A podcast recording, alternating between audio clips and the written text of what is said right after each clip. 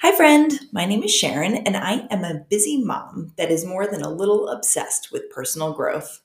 I'm not like pumpkin spice latte obsessed. I'm like, this stuff changed my life. You need to check this out, obsessed. I am so glad that you're here.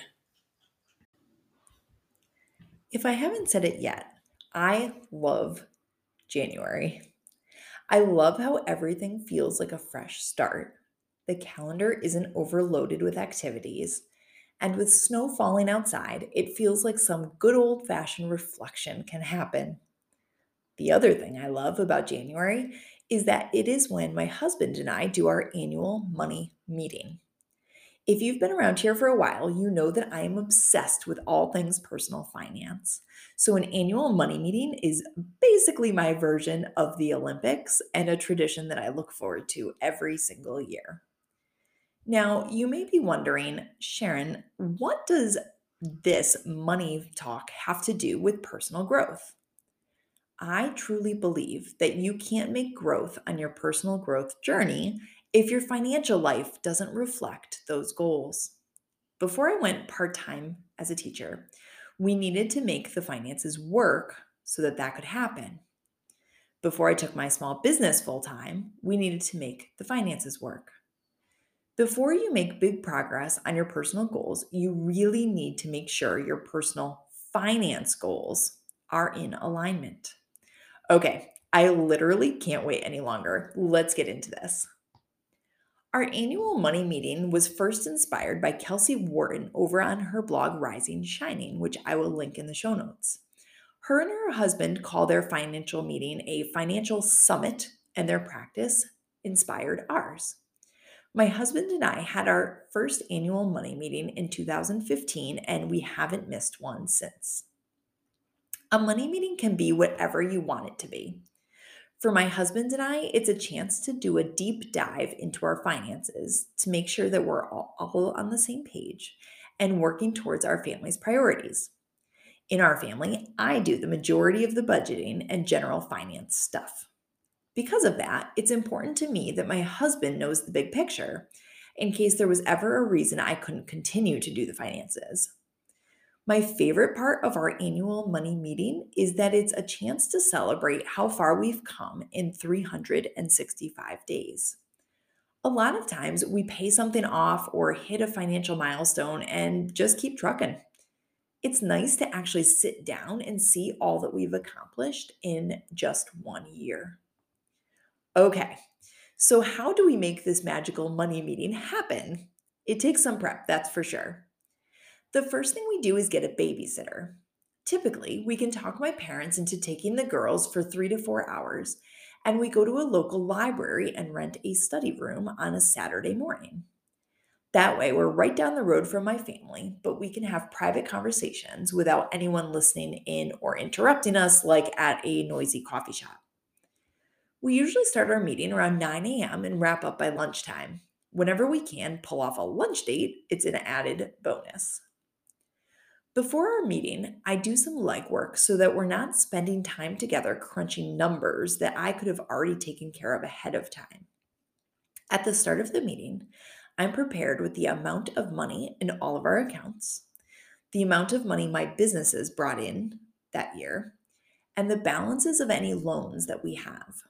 Having that information handy saves a lot of time.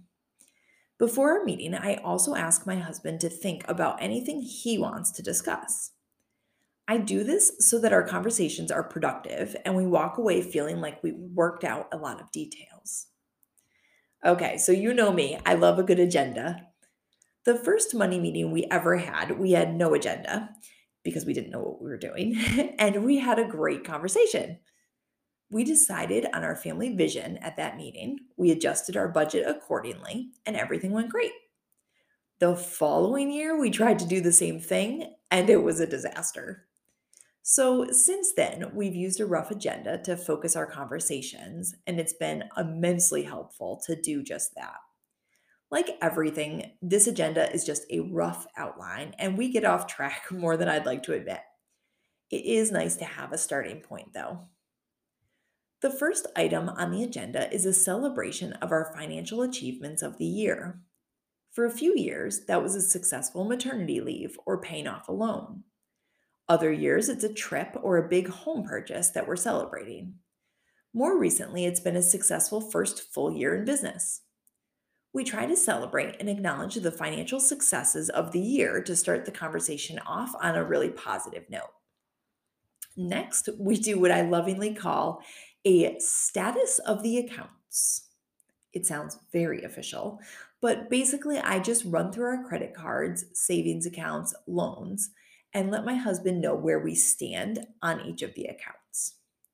Generally, this is where we start to get into conversations about things we want to pay off early, future projects we want to do, etc. This is a nice segue into reviewing our family vision. As mentioned in last week's episode, episode 27, we revisit our family vision every year to make sure that our finances are in line with our family priorities. In 2021, my husband and I began to have serious conversations about purchasing a second home. So, that conversation will probably come up again when we're discussing our family vision this year. The next step after we discuss the big picture in our annual money meeting is to review our monthly budget. As I mentioned in episode 13 about budgeting, my husband is a teacher and I am a small business owner. Because of that, we have to be on top of our monthly budget to make sure nothing is overlooked. My husband gets paid 10 months out of the year, so in January, I really need to make sure that we're set up for success. We need to make sure that we can pay our mortgage over the summer. So, after we review our monthly expenses, this is usually where we start to create some action steps.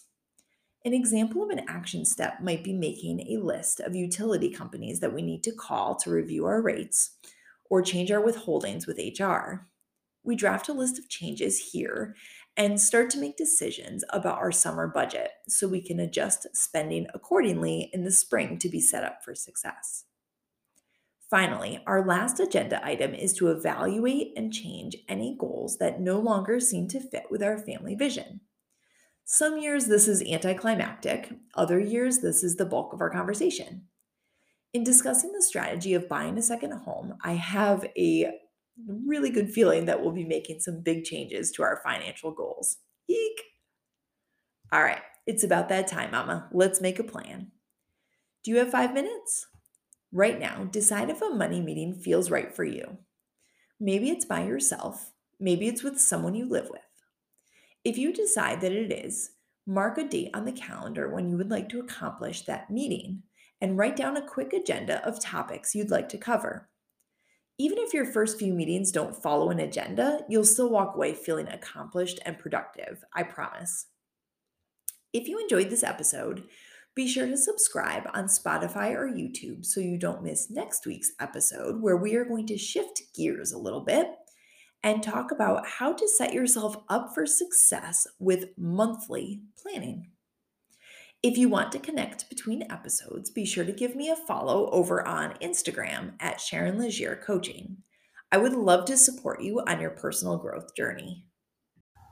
I'm sure you've done this already, but if you haven't, be sure to subscribe to my email list in the show notes to get weekly personal growth delivered right to your inbox. I know you're busy doing all the things, so I promise that each newsletter will include a meaningful action step that will take you two minutes or less to implement. Thank you so much for being here, Mama. Get back to doing your thing, rocking your world, and remember keep growing. Little eyes are watching.